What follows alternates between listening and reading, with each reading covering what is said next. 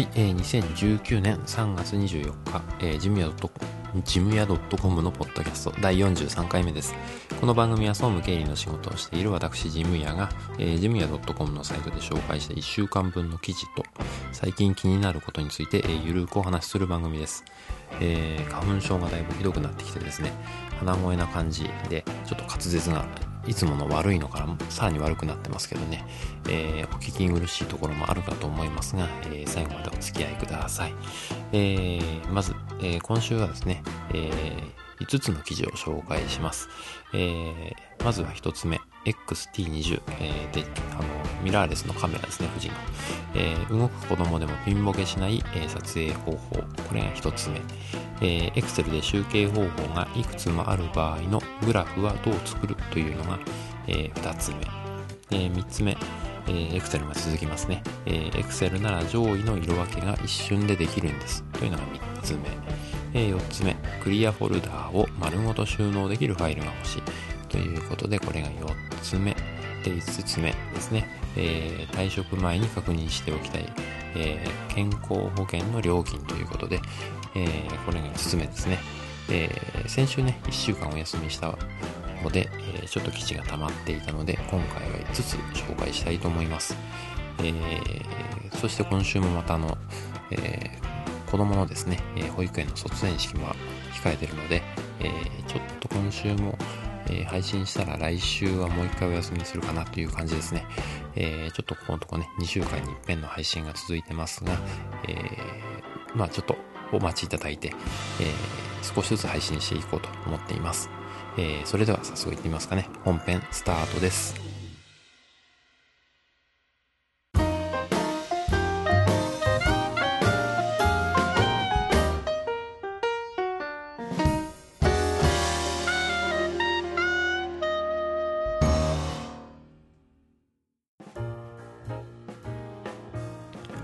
えー、本編一つ目の記事の紹介ですね。えー、っと、富士の、えー、ミラーレスカメラですね。えー、XT20、えー、で動く子供でもピンボケしない撮影方法ということで、えーまあ、先週ね、あのー、富士の、えー、XT20、えー、今となっては型落ちモデルになってしまいましたがね、えー、を買いました。えー、X、今 T30 が出てるんですね。で、えー、なかなか評判もいいようですが、えー、XT20 ね、えー、っと、レンズキットで、えー、9万円くらいですね。で買いました。えー、カメラの北村で。えー、で、今、キャンペーン、その時はキャンペーンをやってて、えー、っと、5000円キャッシュバックなんで、まあ、大体8万5000円ちょっとくらいですかね。えー、で買えたっていう感じですね。えー、で、まあ、カメラっていうのはね、レンズの方が資産だって言われてるもんですから、えー、まあ、8万5千円でレンズが5、6万する、まあ、5万5千円としても、まあ、3万円くらいで、まあ、のカメラが買えたっていう、えー、計算になるので、ま、お得かなという感じがして、えー、ついつい買ってしまいました。えー、T30 も結構ね、あの、オートフォーカスの性能がだいぶ良くなってるっていう、えー、評判なので、そっちの方が良かったかなとは、後悔も若干はしてますけどね。あの、まあ、使ってて、あの、本当に、まあ、初心者なので、えー、まあ、どこまで使いこなせるかっていう感じもするんですが、えー、まあ、T20 でね、えー、腕を上げて、で、また新しいものに、えー、機種にね、えー、挑戦していきたいなと思います。で、えー、っと、まあ、なかなかね、あの、ミラーレス、あの、初心者、本当に、えー、と今までコンデジですね。小さいあのデジカメで、えー、撮ってたもんですから、えー、なかなか操作が難しいという感じがします。で撮ってる画像はね本当に綺麗なものが出てくるので、えー、うまく撮れれば本当にいいものが撮れるんじゃないかなっていう、えー、可能性を秘めてる、えー、ものなんですが、まあ、使う人によって、えこの辺がえー、出てくるものが違うっていうことなんでしょうね。えー、まあ、素人は素人なりにちょっと勉強しながら、えー、頑張りたいと思っているんですが、やはりね、子供、動く子供を撮るってのは本当に難しいですね。えオートフォーカスの性能がやっぱ高い方が、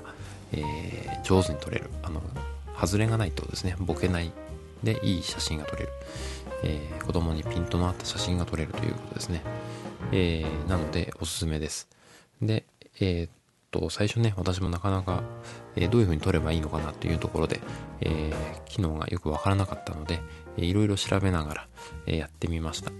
で、えー、富士の XT20 は、えー、っと、カメラの前面の方にですね、えー、小さなこう操作レバーが、えー、あります。MCS っていうのがあります。で、動く被写体を撮るときには、 conti continuous、continuous AF っていう、えー、C のとこですね、えー、これに合わせると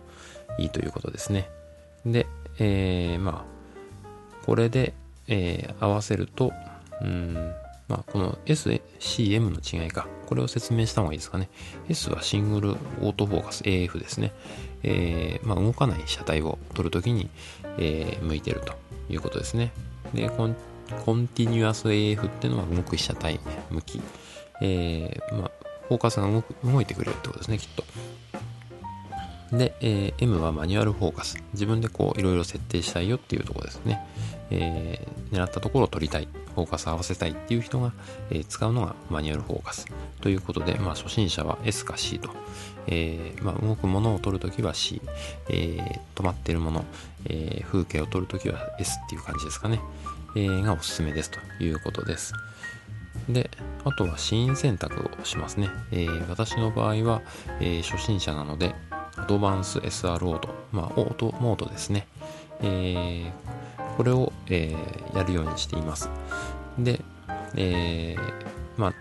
これもスポーツモードっていうのがあるので、えー、動く被写体を撮影するときはスポーツモードにすると、えー、いいんじゃないかなと、えー、いう感じですね。え、ただね、あの、いろいろ私もその後、えっ、ー、と、記事書いた後に調べてみたんですけど、えー、絞り優先モードあと、絞り優先オートですね、えー、にすると、えー、割といいというのが、えー、本に書かれてましたね。え結局、こう、レンズの絞りを、えギュギュッと絞っていくと、まあ、それだけシャッタースピードが速くなるっていうことなんですね。えなので、え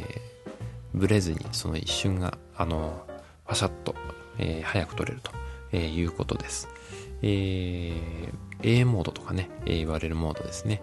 えー、それにするといいということですね。ただ、えー、絞りを優先すると、え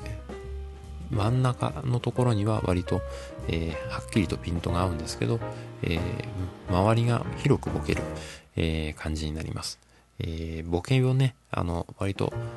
多めに撮りたいっていう写真を撮る場合は、えー、絞りをどんどん、えー、絞ってね、数字を小さくしていくと、えー、いいと思いますけどね。あの、これがまた醍醐味でもありますからね、あの、えー、この周りがボケて、えー、被写体、あの、撮りたいものがしっかりピントが合ってるっていう、こ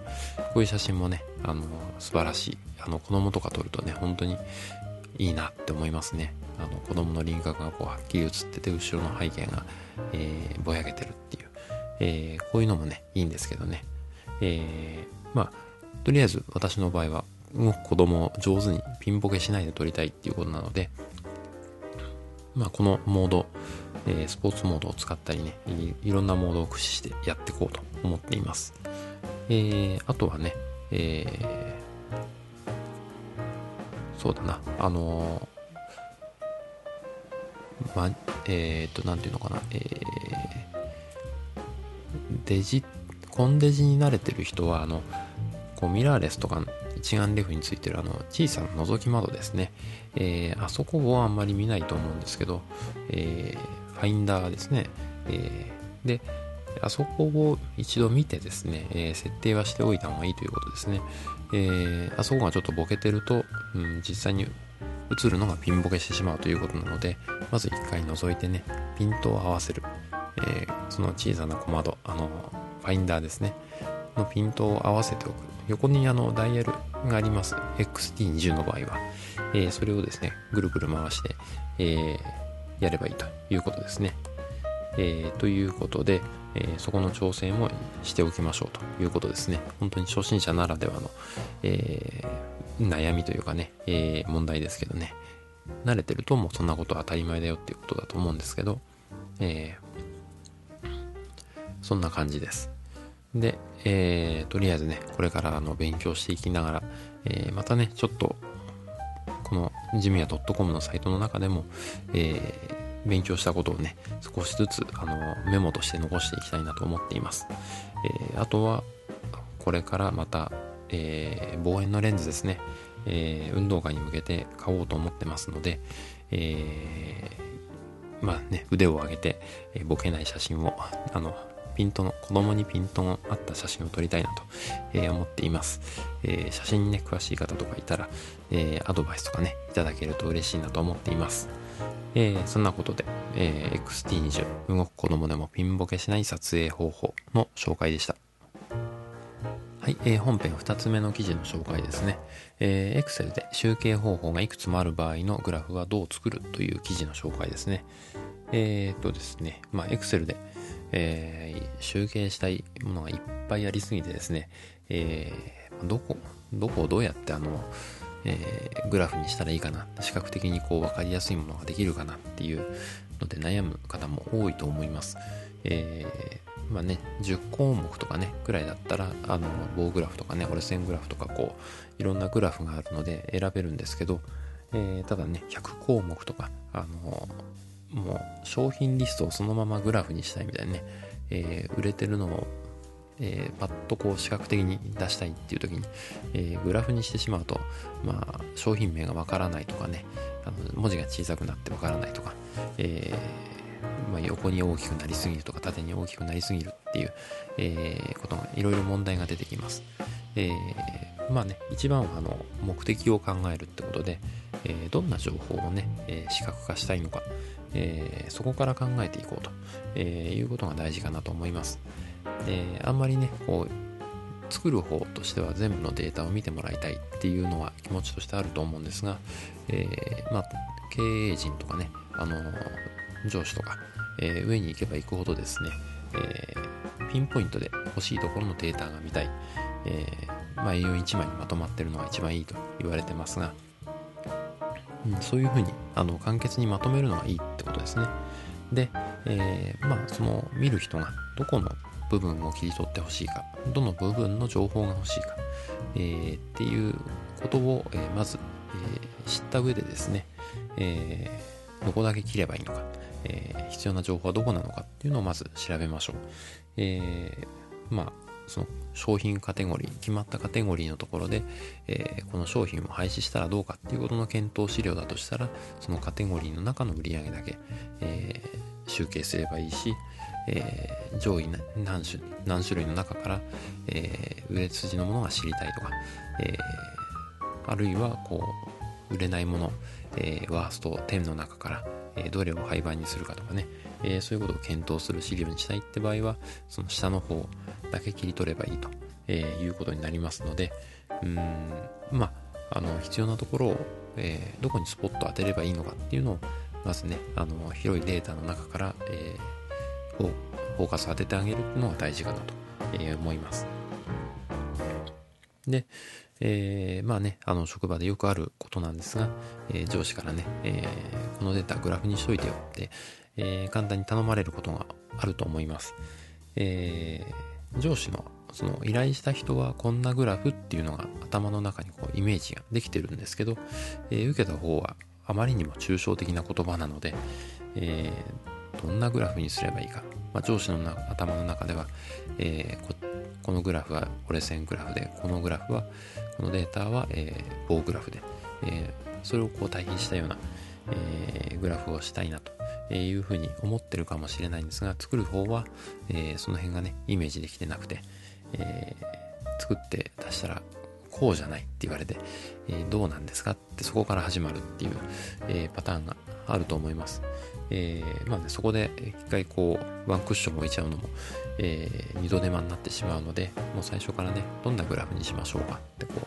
ラフな感じでもいいです。メモ用紙にこう、ちゃちゃっと書いて、えー、これが棒、この売上高が棒グラフで、えー、来客人数が折れ線グラフで、えー、去年のじゃあ実績も入れて比較したいから実績を入れてよって、去年の実績は、えー、グレーの薄い線でいいからさ、まあ、そんなような、え、要望を聞きながらですね、え、グラフの下書きみたいなこと、イメージをね、作り上げて、そこからデータ作成するのが一番、え、近道かなと思います。そしてねやっぱあのできたものも、え、話し合ってこう決めたものは、え、それなりにね洗練されたものになるので、え質も上がるってことでねとてもいいと思います、えーということであのまずはあの依頼した人とよくコミュニケーションをとってね、え確認していくってことが大事だと思います。でどうしても、え一覧が欲しいんだ。100項目以上あるようなデータですね、え、そういった場合には、えー、Excel のグラフっていうのはね、本当に向かないので、えー、っとですね、まあ、えー、っと、本文、えー、っと、ジミア .com のサイトの中では、えー、まあ、トップ10、トップ20とかね、ワースト20だけの表を作るとか、あの、そういう風にしたらどうかなっていうのも書いてあるんですが、えー、まあ、最終的にはね、全部出したいっていう場合には、えー、条件付き書式っていうのでグラフができます。えー、やったことはね、あるっていう人は、あの、あ、これかって思うんですけど、え、あまり使われていないような機能かもしれないですね、この辺は。え、なので、え、まずね、あの、Excel の最初のホームタブってのところに条件付き書式っていうのがありますので、えー、使ったことのあるって人は決まったセルの色をね赤く塗るとかね、えー、そういうことはやったことあるかもしれないですけど、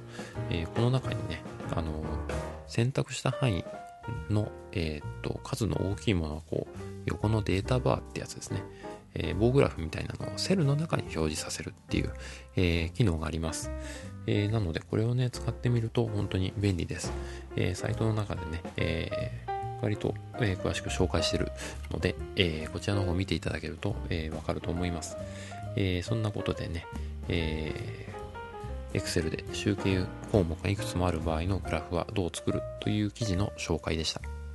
はい、えー、本編3つ目の記事の紹介です。えー、Excel なら上位の色分けが一瞬でできるんですという記事の紹介ですね。えー、先ほどの、えー、Excel の条件付き書式の機能を使った、えー、まあ、あの、機能ですね、えー、です。えー、ということで、あの、Excel でね、あの、上位のセルだけ、売上の上位とかね、えー、そういうのだけ色をつけたいっていう場合ですね、えー、今まではこう、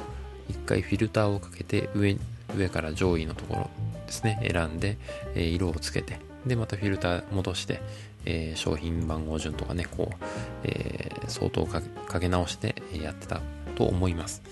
ただ、あの、条件付き書式ですね、え、2回目の話したやつなんですけど、え、2つ目の記事ですね、でも紹介した条件付き書式、これを使うとですね、えま、上位、え、いくつとか、え、っと、この数字以上のものに色をつけるとか、えー、そういうことがね、一瞬でできます。えー、これね、とても便利なので、えー、使ってみてください。えこれもね、Excel の、え機能の、うん、なんていうのかな、メインの機能、割とね、あの、メジャーな機能になりつつあるっていう感じですね。えこれを使いこなすことで、仕事がだいぶ早くなるんじゃないかなと思いますので、え詳しくはね、サイトの中で紹介してますけど、えー、指定の値より大きいえー、場合の書式を設定するっていうことで、えー、サイトの中で紹介しています。え、詳しくはね、こちらの方で見てもらうと一番いいかな。あと、あの、関連記事としてね、え、先ほどの、えー、データバーを使ったあのグラフですね。セルの中にこうグラフを表示する方法。あとあの、えっ、ー、と、アイコンも表示ができますね。えっ、ー、と、上がってるものは、えー、上矢印とかね、えー、携帯のアンテナみたいなので、えー、どんどん増えていくような、えこれ多いよ、これ少ないよっていうのが視覚的にわかるような、えそういうアイコン表示もできます。え一度ね、見てもらうと本当に、あ、面白いなっていうのがよくわかると思います。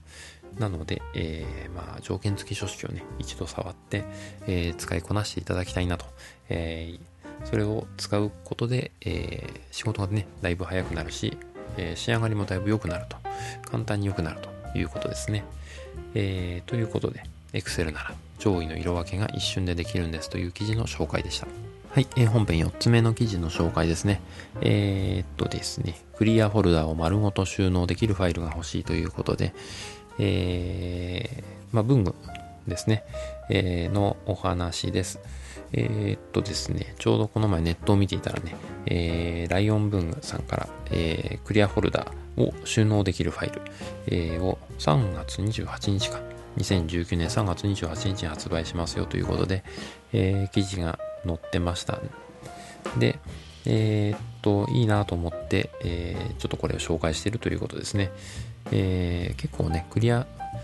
ファイルってこう、クリアファイル、クリア、クリアフォルダーか。えー、これが増えてくるとですね、えー、ガサガサして、えー、くるんですね。で、えー、分類が結構しにくいんですね。で、えー、A4 よりもちょっと一回り大きいので、えー、ファイルに挟むとはみ出てしまうと、うん、いうことで、うん、なんかいい方法はないかなと、えー、思ってたんですが、ちょうどいいですね、これ。えー、っと、引き出しにも蓋がついてて、えー、背拍子をつければ、え、引き出しの中でもちゃんと収納ができると、え、いうことですし、このまま、あの、カバンに入れてね、え、持ち歩くこと、持ち歩くこともできると、え、いうことなので、うん、結構ね、あの、使えるんじゃないかなと、え、思います。えー、ということでね、私のサイトの中でまだ発売日前なので、えー、詳しく紹介できてないんですけど、えー、これはいいなという感じです。えー、お値段はいくらなのかな、えー、350円ですね。蓋ありの方は。えー、で、蓋なしの方は250円。えー、税抜き価格ですね。えー、ということです。えー、質感もね、あの、ペラペラした薄い箱ではなくて、しっかりしてるので、えー、これもいいとこですね。うん。結構ね、こういう入れ物って丈夫な方がいいのでね、あの、角が曲がったりしないで、えー、しっかりしてるものの方がいいです。ふにゃふにゃするとね、えー、中の書類もね、えー、傷んだりするので、えー、ということで、これはなかなかちょっと注目したいなということで、えー、私の個人的に欲しいなと思った、えー、ビジカルっていうのかな？えー、というフォルダーですね。ビジカル。うん。えー、書いてありますね。カタカナで。はい。えー、の紹介でした。はい。えー、本編5つ目の記事の紹介ですね。えっ、ー、と、退職前に確認しておきたい健康保険の料金という記事の紹介ですね。えー、と、まあ、総務経理の仕事っていうとね、あの、えー、人に嫌われるような仕事ですね。あの、いつまでに提出してくださいとかね、あの、規則を守ってくださいとか、えー、そういう、あの、人からすると嫌な仕事、えー、が多いです。まあ、そんな中ね、あの、退職前に、あの、退職後の、えー、健康保険をこういうのに加入した方がいいよとか、そういう話ができるっていうのは、あの、総務とかのね、仕事の中でも、えー、ありがたがられる仕事っていうんですかね、えー、喜ばれる仕事の一つじゃないかなと思います。なのでね、あの、こういう仕事はね、あの、やりがいを感じるなっていう、えー、私はそういうふうに思ってますけどね、えー、どうでしょうかね。えー、まあ、そんな力になれればなっていう、えー、仕事の一つです。で、えー、退職するときに、あの、退職者が一番気になることってのは、やっぱあの、健康保険の問題ですね。えー、どうやって、えー、退職後、どの保険に入ればいいのかっていうのはよくわからないって人が多いと思います。えー、そういうのをね、あの、的確にアドバイスできると、えー、退職する人もね、安心して辞められるし、えー、こちらとしてもやりがいがあるということでいいと思います。えー、なので、ちょっと、えー、その健康保険について、えー、説明しているのはこの記事です。まあ、一番いいのは、あの、家族の健康保険の不要になるっていうパターンですね。えー、保険料もかからないですし、えー、ちゃんと保険に入れるということですね。ただ、あの、中途で辞める場合、えー、っと、その年の所得が130万円ですね、収入が。えー、130万円を超える場合は入れません。なので、えー、その収入っていうの枠なんですけどね、えー、給与の他にも失業保険も含まれるの、含まれて130万円、えー、超えなければ大丈夫なんですけど、失業保険をもらってる間っていうのは、えー、なかなか入れないっていうところが多いです。えー、なので、えー、ちょっと、うん、よっぽどね、収入が少なければ、えー、年の最初に辞めたとかね、1月とかにすぐ辞めちゃったとか、そういう人はいいかもしれないんですけど、うん、半分ぐらいもう、えー、経過してる、えー、6ヶ月とかね、えー、しっかり働いた人の場合、なかなか厳しいかなと、えいう感じですね。で、えまあ、なかなかこういうのは入れない、え場合ですね。えじゃあどうするかということなんですが、え任意継続被保険者っていうのがあります。え今、え会社で加入している保険を、え今、保険料っていうのは会社負担分と本人負担分ということで、本人負担分は給料から転引きされてるんですが、会社負担分っていうのは、え会社が負担して、え払っています。だいたい、え半分、半分がですね、折半しているって感じです。で、これをですね、え会社負担分も含めて退職後は、えー、自分で払っていきますよと、えいうのが任意継続費保険者。今の、えー、保険公保険を継続して、えー、保険に加入するというものですね。えー、なので、えー、ちょっとお高く、お高くなりますね。今の倍だと思ってください。えー、っていう保険料になります。で、えー、じゃあ何がメリットあるのかっていうと、えー、例えばですね、えー、定年で退職された方の場合、結構、あの、お給料たくさんもらってるので、えー、国民健康保険に入ると、その、収入に応じて金額が変わってくるので、えー、なかなか、あの、保険料が安くならない。1年間は安くならないっていう、えー、感じになります。なので、なるべく安い保険料で、えー、加入したいってなると、えー、まず扶養も入れなくなってしまうので、えー、じゃあ何をするかっていうと任意継続の被保険者。でですね、任意継続の被保険者の場合、えー、月額報酬っていうのが、えー、社会保険にはあります。えー、大体月平均いくらぐらいもらってるのかっていう標準的な給料の、えー、目安ですね。えー、これが上限が30万円、えー、になっているので、今ですけどね。えー、なので、40万円の、給料をもらってる人でも、月額の条件が、30万円ということなので、30万円の人と同じ保険料を会社負担分と、自己負担分、その分を払えば、1年間は、比較的安い、健康保険料で、健康保険に加入することができるというものですね。なので、えー、こちらの方がお得ですね。あの、定年で退職される方の場合。で、え 定年じゃなくて、えー、まあ、この後どどうなるかわからないっていうかね、あの、扶養にも入れないし、任意継続だとちょっと保険料が高いっていう場合ですね。こういう場合は、えー、健康、えー、国民健康保険ですね。えー、市役所とかね、え、区役所とか、そういうところの窓口で加入するものがあります。で今、便利ですね。あの、国民健康計算、国民健康保険の自動計算をしてくれる、えー、サイトがあります。えー、っと、国民健康保険計算機っていう、えー、サイトがあります。えー、ここのところをね、ちょっと見てもらうと、それぞれのね、市町村ごとにあの、計算方法が違います。えー、なので、えー、それぞれの、えー、なんていうのかな、収入とかね、そういうのの状況によって、えー、退職後どれぐらいの健康保険になるのかなっていう保険料が、えー、調べられるようになってるので、えー、一度ね、えー、調べておくと、うん、退職する人も安心して、えー、これぐらいなのかなっていうのがわかるのでね、えー、いいかもしれないです。というところで、あの、任意継続をやる人も、あの、比較がね、すぐできるっていうのはいいかもしれないですね。えー、そんなことで、あの、退職する人に、えー、こういう情報をね、えー、教えてあげるっていうのはとってもいいことだと思うので、えー、担当する人としてはね、あの、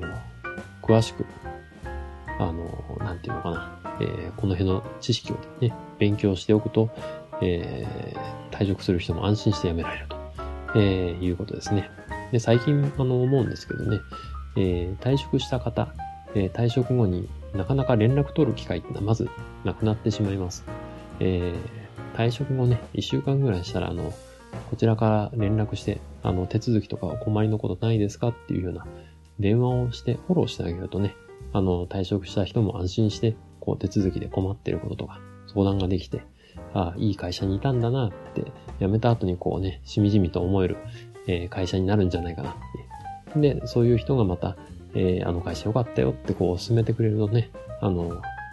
紹介のいい循環がね、あの会社良かったって聞いてまた新しく入ってくるっていう、いい循環が生まれてくると思うので、うん、そういうことも、えーしていったらどうかなというふうに感じますね。えーということで、ちょっと長くなりましたけどね、えー退職前に確認しておきたい健康保険の料金という記事の紹介でした。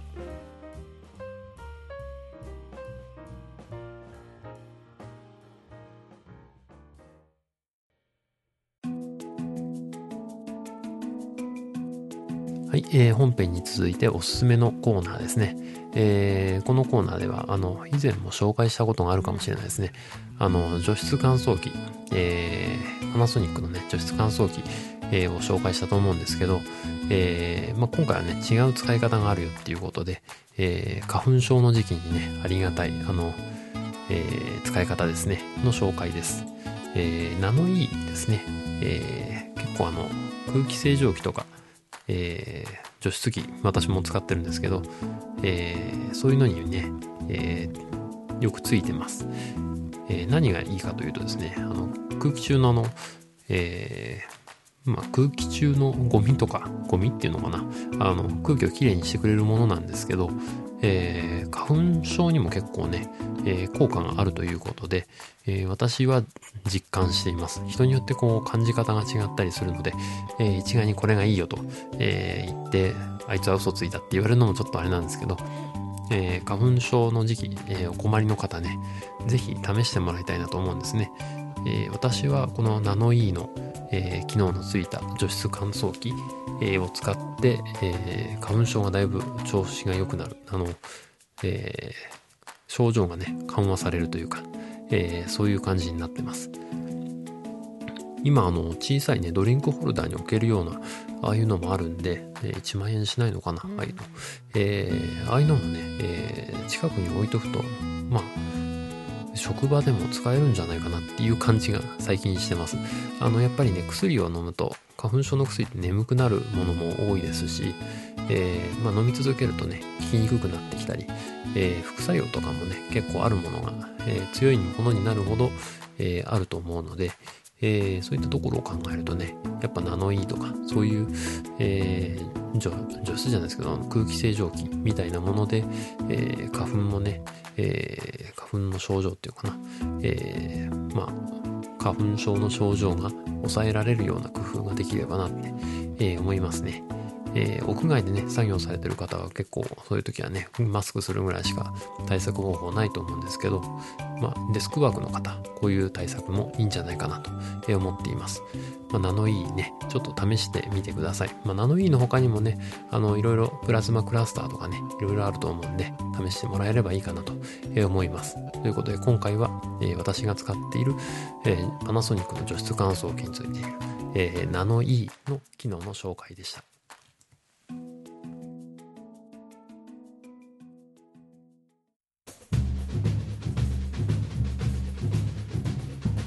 はい、えー、ジミエ .com の、えーポッドキャスト、えー最後までお付き合いいただきありがとうございました。えーこの番組に関する感想などは、ジムヤ .com のメールフォームからご連絡いただくか、Twitter の場合は、えーハッシュタグジムヤでお願いします。いただいたメッセージは今後の番組運営の貴重な意見として、えー参考にさせていただきます。なお番組で取り上げてほしいテーマなどありましたら、えー送っていただけると嬉しいです。iTunes にも登録していますので、そちらの方にレビューをいただくと嬉しいです。というわけでエンディングです。えー春になってね、あのやっぱ花粉症が飛び始めましたね。花粉が飛び始めましたね。あの花粉症で、え最近ね、朝起きると目がかゆいっていうところから始まって、